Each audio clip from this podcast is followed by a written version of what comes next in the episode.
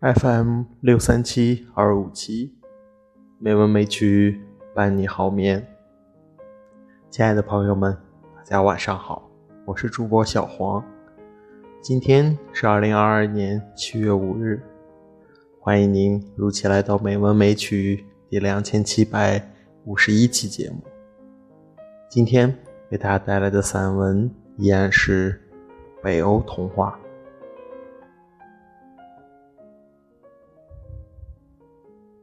第二站，便是奥登塞，安徒生的家乡。我起了个大早，穿过市场，去找他出生的那间红顶房。圣诞节又临近了，特意浏览了一下市场。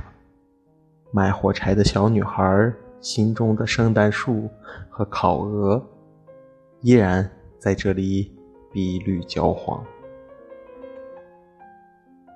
一转弯，就看到了街那头的红顶房。急速赶去，快步踏入。房间非常狭小。当年这里是贫民窟，房顶下住了很多人家。安徒生家更是贫困，祖母做过乞丐，父亲是木匠，母亲替别人洗衣服。那种愁苦，他没有受过。他把这一切都囫囵吞下，终于明白了，这世上唯一可以倾心的，只有孩子。孩子们的眼睛没有国籍，又善于寻找，很快从世界各地的教堂的窗口盯上了。这间红顶房，但是哪怕是全世界儿童的眼睛集合起来，也帮不了安徒生。安徒生还是久久的缺乏自信，不仅出身贫寒，而且是小语种写作，是否能得到文学界的承认？他一直想成为当时比较有名的。奥伦斯拉格这样的丹麦作家，却受到各方面的嘲笑。他很想获得丹麦之外的欧洲文学界的支持，努力结交文化名人，结果反让人家觉得他有摇尾乞怜的奴态。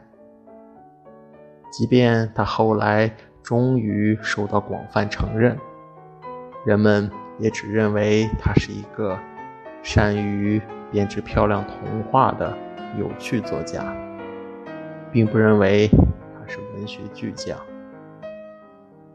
因此，直到他临死之时，还渴求会见任何访问者，希望在他们的话语中找到。赏识自己的点滴信息，他敏感脆弱，极易受伤。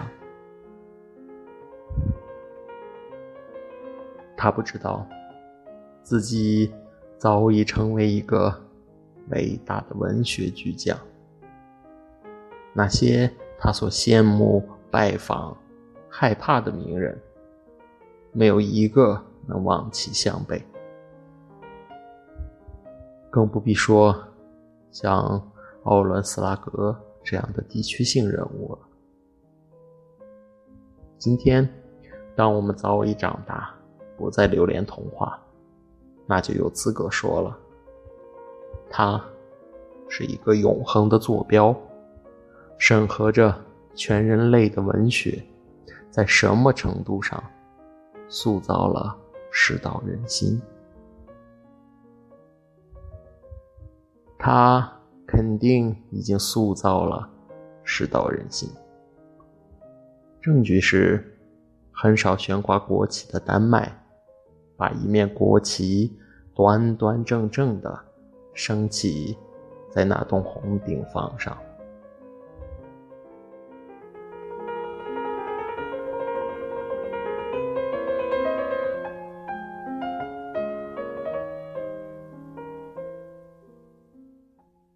今天的配乐是肖邦的钢琴曲，希望这优美的音乐能够伴您好眠。